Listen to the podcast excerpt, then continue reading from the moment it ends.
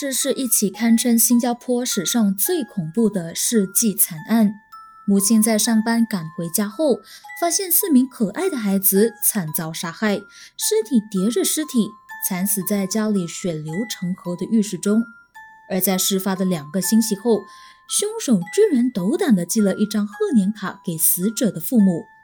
最可怕的是，贺年卡背面写着的那一句话。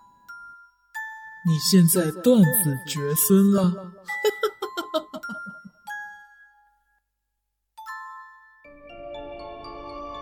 玄人、玄事、玄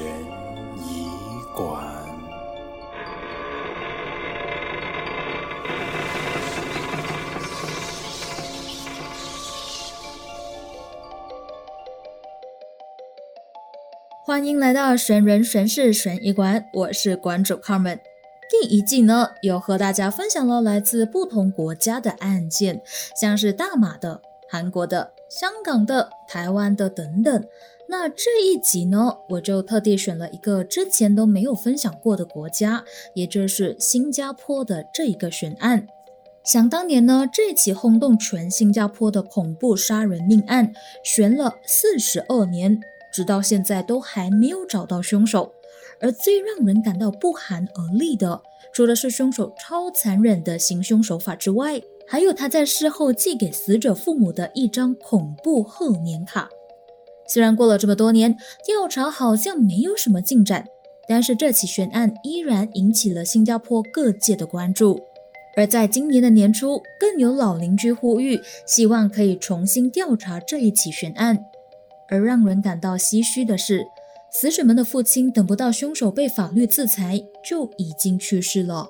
目前留下已经七十多岁的死者母亲，眼泛泪光的默默希望这起案件有天能够被侦破。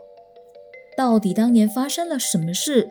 为什么要这么残忍地杀害四名无辜的小孩呢？那张贺年卡究竟写了什么东西，让人感到毛骨悚然呢？现在就带你回到一九七九年的新加坡去。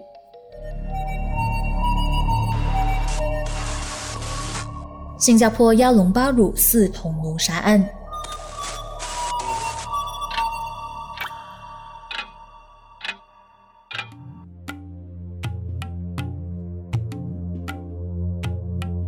这起轰动全新加坡的亚龙巴鲁谋杀案。就发生在一九七九年的一月六号，在亚龙巴鲁某个人民组屋的某个单位内，住着一对名叫陈庆才和李美英的夫妻。有些媒体呢是使用陈坤才和李梅英这两个艺名，但是因为是发生在新加坡，所以呢我就是根据新加坡的报社的报道为准的，所以在这里我们会称他们叫做陈庆才和李美英。那这一对夫妻呢，育有三男一女，分别是十岁的陈国平、八岁的陈国兴、六岁的陈国顺和五岁的陈珍妮。一家六口，生活虽简单但美满。为了谋生，两夫妻买了一辆小巴士，用来经营小型的私人校车。老公负责开车，老婆就负责管理车内的学生。每天清晨天还没有亮，他们就会开着他们的小巴士，沿途去载送学生们上学。案发当天的早晨，一切看起来都毫无异常。当天的清晨的六点半，他们两夫妻如常的起床上班，在吻别熟睡的四名孩子之后，便双双的离开了住家，开着校车去接送学生到校上课。由于四名孩子的学校呢距离家里并不远，所以呢他们两夫妻为了可以让小孩子们多睡一会，于是就没有勉强孩子们早起床，跟着他们一起出门。半个小时后，也就是大概早上的七点十分，李美英找到了一个公共电话，打电话回家叫孩子们起床，这是她和孩子们约好的起床信号，以避免孩子们睡过头上学迟到。但奇怪的是，电话铃声响了很久，都没有孩子去接电话。全部都睡得这么熟吗？怎么没有人来接电话呢？李美英觉得很奇怪，因为平时电话响不久，孩子们就会被吵醒，然后就接起电话。但这一次怎么想了这么久都没有一个孩子去接电话呢？心里面觉得有点不安的他，于是就立马给隔壁的女邻居打了一通电话，希望邻居呢可以帮忙他到他的家去敲门，叫醒孩子们。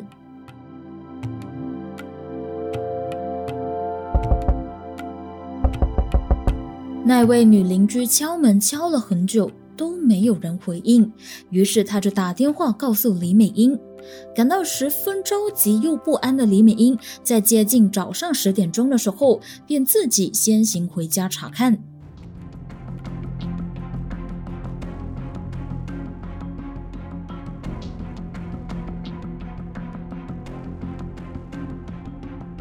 当他回到家的时候，发现客厅空无一人。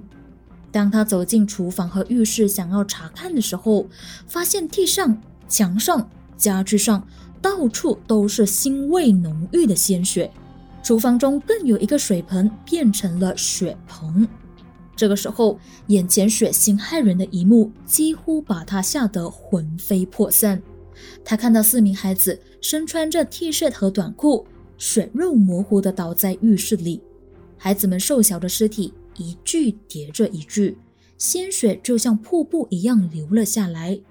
小女儿的手里甚至还抱着她生前最喜爱的小枕头，整个浴室都被孩子们的鲜血染红了，空气中弥漫着令人刺鼻的血腥味，现场就像是一个人间炼狱那样，相当的触目惊心。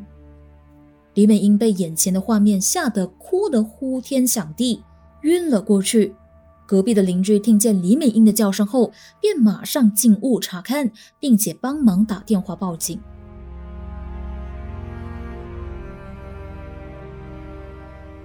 警方和法医到场后，很快便证实了遇害的四名小孩子已经全部死亡。事发之后，警方马上的封锁现场，并一度拒绝让媒体进入，以免破坏现场。祖屋的楼下挤满了看热闹的居民。等着警方的运尸车离开。两个小时后，警方才开放让新加坡的每家媒体派一名代表进入拍摄。但是现场血迹斑斑，恐怖的程度不止让媒体记者都受不了。有些记者甚至在离开屋子的时候忍不住哭了，有些则眼泪不听使唤的狂流。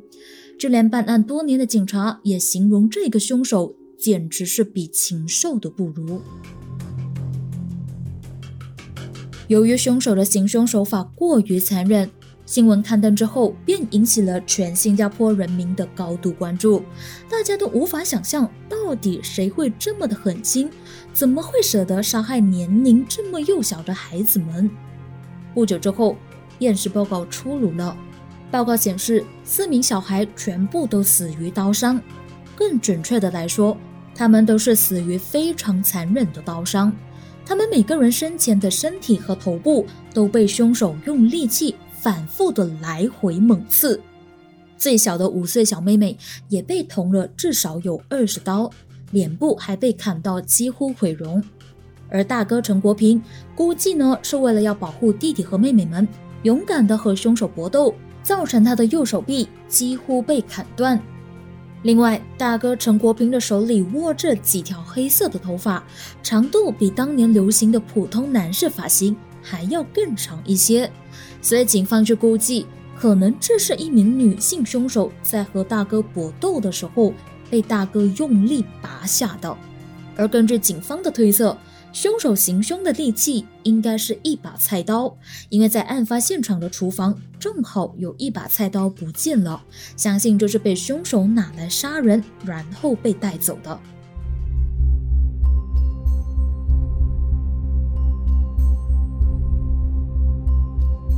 发生了一起这么恐怖的命案，尤其死者还要是四名可爱年幼的小孩，新加坡警方自然不敢掉以轻心。火速的开档展开调查，希望可以尽早抓到凶手。但是诡异的是，案发现场似乎被人细心的打扫过，尽管到处都是血迹，但是警方在现场却找不到任何一个带血的脚印或者是手印。另外，警方在案发现场的厨房洗碗槽里面发现装满血水，因此推测凶手在离开前应该是洗过双手。但是，从他们的父母陈庆才和李美英离开家里，各位听众应该还记得吧？两夫妻呢是在清晨六点半的时候离开家的，而邻居呢是在七点十分的时候过去敲门的。这期间只不过是短短的四十分钟。凶手要在这短短的四十分钟里面丧心病狂似的杀害四名小孩，而且不被人发现，过后还能有条不紊、临危不乱的清理现场，可见凶手的心理素质不是一般的冷静，手段也非常的利落，这让现场听到的人都忍不住起鸡皮疙瘩，甚至感到毛骨悚然。当时，其中一名拥有超过十年办案经验的警官在接受访问的时候就有说到，新加坡也曾经发生过其他非常残忍的凶杀案，但是这起案件是将无辜的孩子们叫醒之后再狠心的杀害他们，简直是令人发指。他更直呼凶手残忍、野蛮、没人性。除此之外，警方也确认了现场的门窗并没有被人撬开的痕迹，加上左邻右舍的邻居都异口同声地说，他们并没有听见孩子们的叫喊声，因此警方相信说，凶手应该是孩子们认识的人，因为大概只有认识的人，孩子们才会卸下心防，愿意开门让他们进来。不过，警方也不排除凶手是用后备钥匙或者是复制的钥匙开门进去，然后把熟睡中的小孩带到厨房后面的浴室，意意杀害。过后再到洗碗槽去清洗染红鲜血的双手和凶器，以便可以毁灭证据和指纹。为了慎重起见，警方同时也从劫杀的角度去切入调查这起冷血谋杀案。他们做了一个。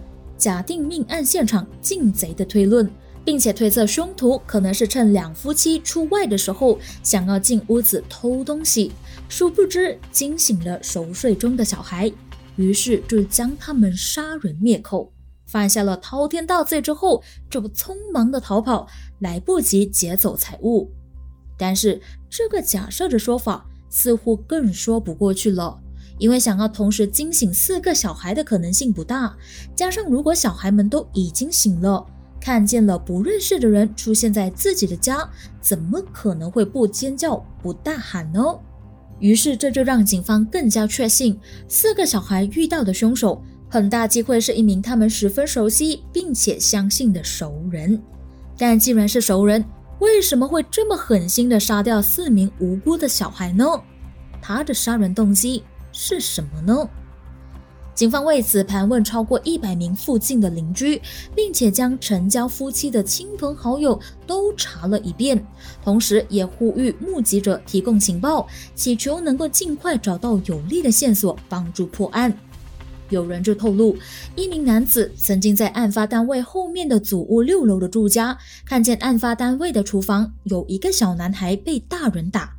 他以为只是家长打骂小孩，所以就不以为然，也没有去认清对方的样貌。但是警方却找不到这一名所谓的目击者。另外，有一名邻居常常会坐在屋子外面乘凉，如果有人从案发单位出来的话，他肯定能看得见。可惜的是，案发当天的那个时间，他正在家里洗着头。所以就完全没有留意，也没有看见任何人从案发单位离开。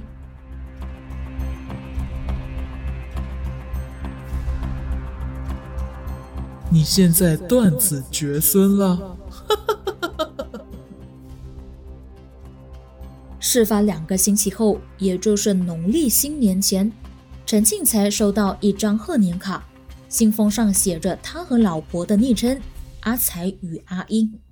那张贺年卡正面是几个小孩子很愉快的在玩耍，但是没想到转到背面的时候，竟然有一行用中文写着的文字，上面写着：“你现在断子绝孙了。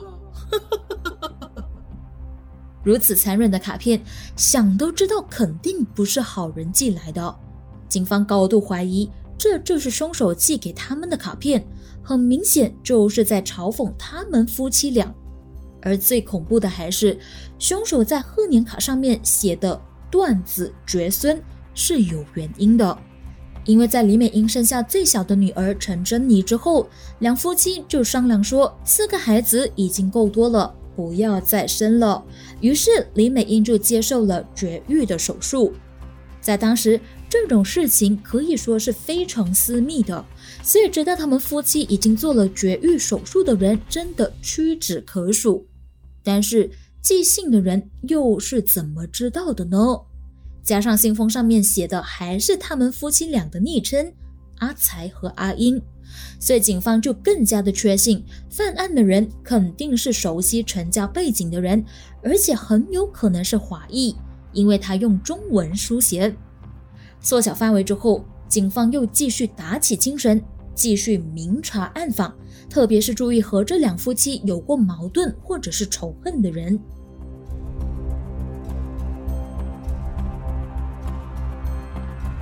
有一名德斯司机在看到报章的呼吁之后，到警局报案说，他在案发当天的早上八点，开着德士经过事发地点附近的祖屋的时候，载了一名二十多岁的可疑青年。他还说道，那个青年的左边身子太有血迹。裤头露出刀子，整个人慌慌张张，神态疲倦。当他上车的时候，就一直靠着德士的门边，不断的喘大气。之后，他在劳明达街喊停，付了车钱之后，就匆匆的离开了。得到一个这么有力的证词和人证之后，警方当然不会放过任何一个调查的机会。他们根据德士司机提供的线索去查问陈庆才。陈庆才根据德士司机的人像描绘，怀疑他口中的这个青年就是和他们住在同一栋楼的相熟邻居。据了解呢，这名男子几乎每天都会去陈庆才的家去借电话，跟他们两夫妻和四个小孩子呢，可以说是非常的熟络。小孩子们看见他，还会直接喊一声叔叔。哎，各位听众朋友们，听到这里。心里的名侦探柯南应该现身了吧？是熟人，然后又有人看见他神色慌张，而且身上带有刀，又染有血迹，还不是他？警方当时也以为这是一条很有力的线索，于是就将侦查的目标锁定在这一名来自马来西亚、被小孩称为叔叔的年轻男子身上，并且严厉密集地盘问了他。可惜的是。最后还是无法找到真凭实据去证明他曾经在案发的时候在现场出现过。刚刚我们也有说，他是出现在事发地点附近的主屋，并不是出现在事发的主屋，所以德士司机的证词并无法证明他是否在事发地点出现过，因此就无效了。警方在扣留他两个星期之后，因为找不到有力的证据去证明他就是凶手，最后就只好把他给放了。据了解，这名男子之后也搬了家，住在亚龙巴鲁那一带的居民都表示不知道他的去向。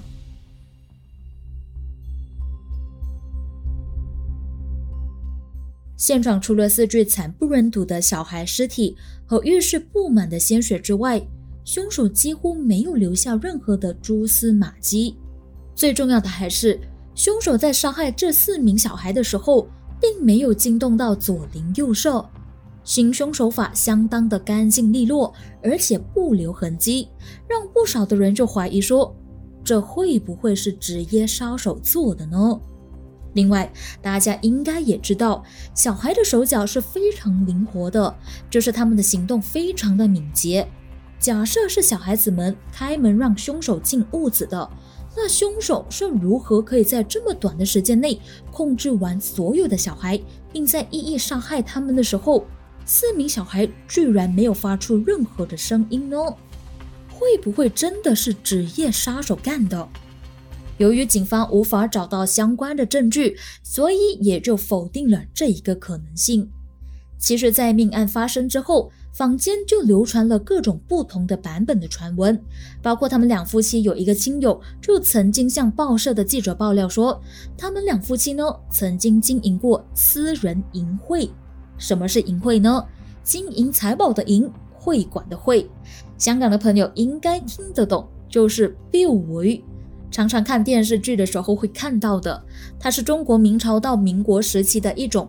集资逐利的方式，每一位参加淫会的人呢，都必须要定期或者不定期的出一份钱。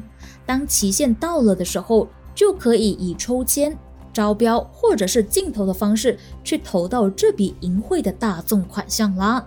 好，回到来我们这个案子，传闻陈庆才和李美英这两夫妻在经营私人淫会的时候，曾经有一名会员在投到淫会的款项之后。拒绝缴付超过千多块新币的死会钱，也就是取消付费会员的意思。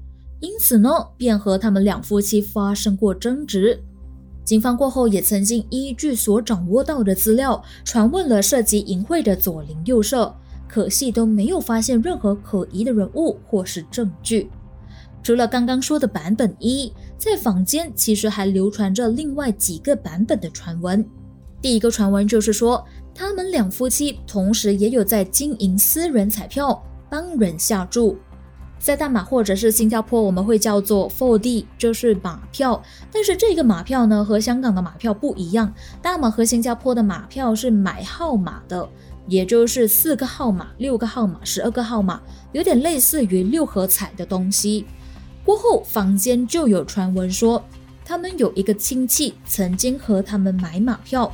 最后中奖了，奖金大约是四万五千新币。但是当那位亲戚想要找他们兑换奖金的时候，李美英却告诉那位亲戚说他忘记帮他买了。传说那位亲戚认为李美英私吞他的奖金，于是在他临出国的前一天就打算杀死他的孩子来报仇。第二个传闻和刚刚的有一点类似。说的一样是他们两夫妻经营私人马票，但是向他们买的不是李美英的亲戚，而是前面我们提到过那一名常常去他们家借电话的叔叔。结果中奖之后，李美英就告诉他，他忘了帮他买，于是他就认定李美英私吞了他的奖金，便杀死他们的小孩来报仇。据说，其实他们两夫妻和附近的邻居都知道凶手就是这一名被称为叔叔的人，但是碍于他有黑社会背景，他们怕如果指证他的话呢，会为自己招来麻烦，于是就不敢作声。另外，也有人指出，陈庆才和李美英两夫妻有涉及贩毒的活动，他们担心叔叔会把他们供出来，于是就不敢指证他。因为贩毒在新加坡是会被判死刑的，所以他们就不敢说。第三个传闻是说李美英在外面有一位情人，而那一位情人就是那一个叔叔。由于他不愿意放弃自己的家庭和孩子，所以就被那位恐怖情人杀死所有的小孩来报复他。因为房间实在是流传着太多太多不一样的传闻了，为了查明真相。警方曾经多次召陈庆才和李美英回警局接受盘问，两人都异口同声地说，从来没有得罪过任何人。陈庆才也表示，他从来都没有因为淫秽或者是马票的事情和别人结过怨，同时也澄清，坊间种种的传闻都不是真的。他们一家一直以来都过着平淡的生活，四名子女也很乖巧、很听话。真的想不出到底是谁这么恨他们，想要他们断子绝孙。反正，在命案发生过后，坊间就开始众说纷纭。面对着坊间流传着各种谣言，对于还没有走出双子之痛的两夫妻来说，无疑是一种二度伤害。与此同时，警方除了要寻找新的线索之外，也得花时间去辟谣，并且呼吁大众别随意散播谣言。扰乱线索之后，警方查了将近两年，依然没有任何的头绪和进展。因为他们两夫妻的人缘不错，也没有和别人有任何的钱财瓜葛，更没有和人起过争执。而且在案发当天，四个熟睡中的孩子，相信也很难爬起来开门给凶手。于是，这起轰动全新加坡的案件又再一次的陷入了焦灼的状态，成为了一起诡异的悬案。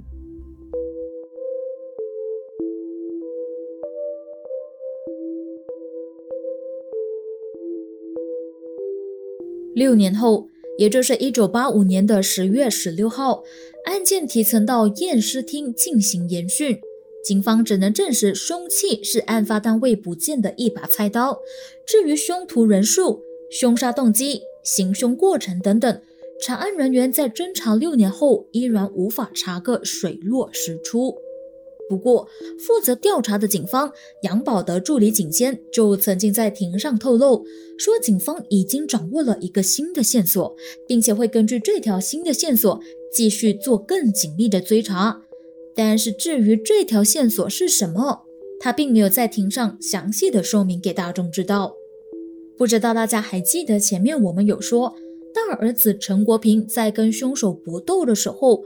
右手抓了一撮对方的毛发，所以导致他的手臂差点被砍断吗？这个说法已经被警方否定了。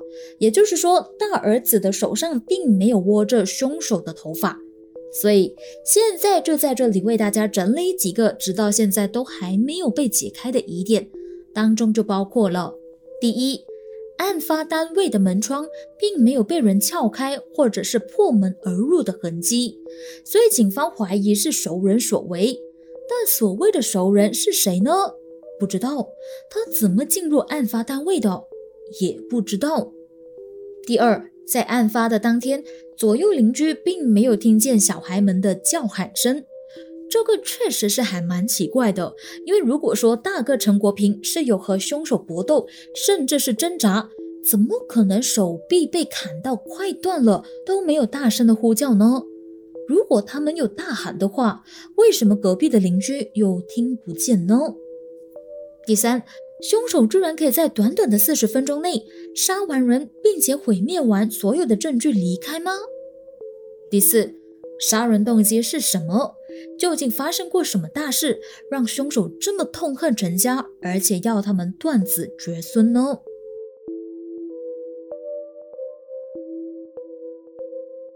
案件过了四十二年，以上的这些问号依然找不到人帮忙解答，而这起案件也成为了新加坡最惨绝人寰的世纪悬案。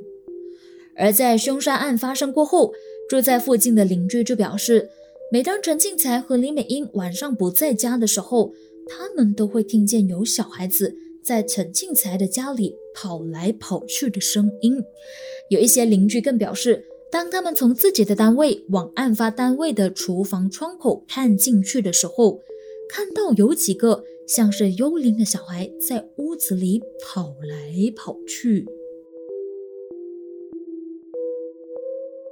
另一方面，陈庆才和李美英在案件发生之后，只要一看到搭校车的学生，就会想起他们那四个可爱的孩子。两人常常因为太想念孩子而痛哭。最后，陈庆才更无法专心的开车。为了不想影响其他孩子的安全，两夫妻于是就结束掉他们私人的校车生意，宁可到工厂去打工。案发的五年后，两夫妻几经艰辛万苦。好不容易渐渐摆脱了内心的阴影和伤子的伤痛。由于他们两夫妻都非常喜欢小孩子，于是就向政府提出申请，希望可以领养一个男孩跟一个女孩。后来，原本已经绝育的李美英坚强地站了起来，接受复育手术。最后，果然皇天不负有心人，两夫妻终于如愿以偿，成功的生下了一对子女，同时也淡出了公众的视野。低调的生活，直到最近有报道就指出，当年住在事发同一座祖屋的一名姓林的老邻居，就找到新加坡一个名叫“罪案图书馆”（简称 CLS） 的义务组织，希望他们可以帮忙呼吁，并且协助找人翻案。于是，这让这起几乎快被人淡忘的世纪悬案，再一次的重现在公众的眼前。说到这个罪案图书馆，它是新加坡一个非常有名的非营利组织，成立了将近有二十多年。当初是为了想要提高公众对于犯罪的认识和预防而成立的。他们的使命呢，就是去帮助那些向他们寻求帮助的人，像是寻找一些失踪人士、寻亲，或者是帮忙呼吁和寻找谋杀案的目击证人来提供线索，以便可以帮助警方早日破案。这样子听起来感觉有点像侦探社，有没有？应该算是一个不收钱，主要是为民服务的一个侦探社吧。而在今年的四月二十七号呢，罪案图书馆的创办人陈静南就在自己的 Facebook 上发布了一则贴文，他就说到，有一名曾经住在案发单位同一栋主屋的民众，向他们提供了新的线索。同时还告诉他们，其实之前新闻报道中有几项资料是不正确的，当中就包括：第一，案发单位其实是在第五楼，而不是报道中的第四楼；第二，四名小受害者的妈妈并不是在新加坡出生的；第三，妈妈的名字其实是叫做 Lee M C，而不是李美英；最后一个也是最重要的。那位民众就说出，其实当年住在附近的左邻右舍都知道一些内情，但是他们并没有说出来。因此呢，他说希望罪案图书馆可以帮忙澄清以上这几点，以便可以找到更多的知情者，或者是当年住在附近的邻居，提供新的线索来帮助破案。据我猜测呢，陈静南口中的民众，应该就是刚刚我们提到的那位姓林的老邻居吧。无论如何，如果你也是住在新加坡的，然后有线索可以提供的话，也欢迎你拨打 CLS 的热线电话六二九三五二五零，或者是到他们的 Facebook 去 DM 他们。而最让人感到唏嘘难过的是，四位小死者的父亲都已经去世好一段时间了，目前就只剩下七十多岁的母亲李美英。新加坡《新民日报》有一位记者在不久之前就根据线索找到了他本人。当他听到有人提出想要重新调查这起悬案的时候，他沉默了很久，之后更眼泛泪光。他表示过去的事情他已经不想再多谈了，但被记者问到是否还希望破案的时候，他默默地点了点头，并且说：“全都交给警方去处理吧。”据观察，李美英目前的生活稳定，过着含饴弄孙的生活。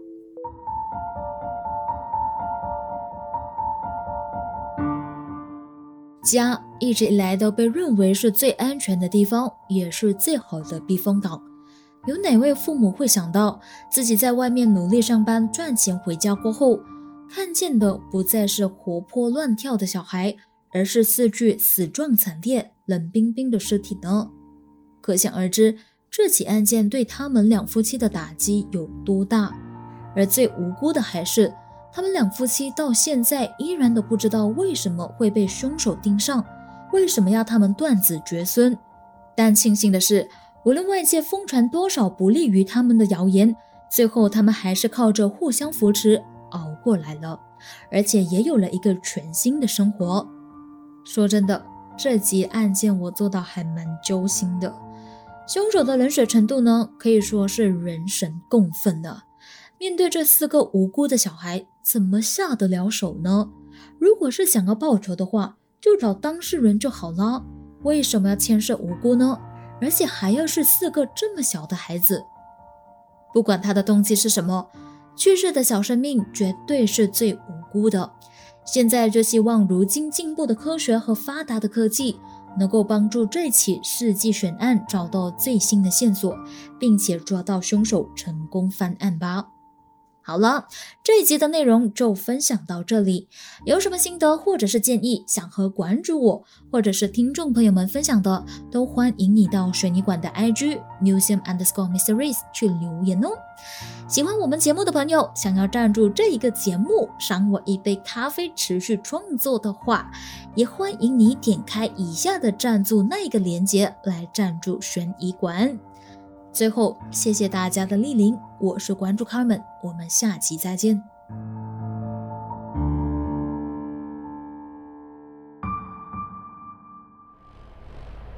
下集预告。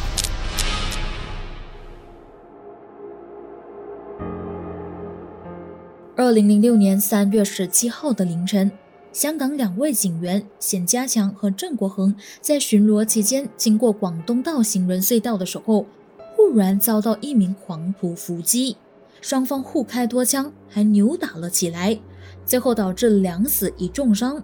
事情发生之后才揭发，原来攻击警员的黄图正正是一名休班中的警员，也就是那位被香港媒体称为。双面魔警的许步高。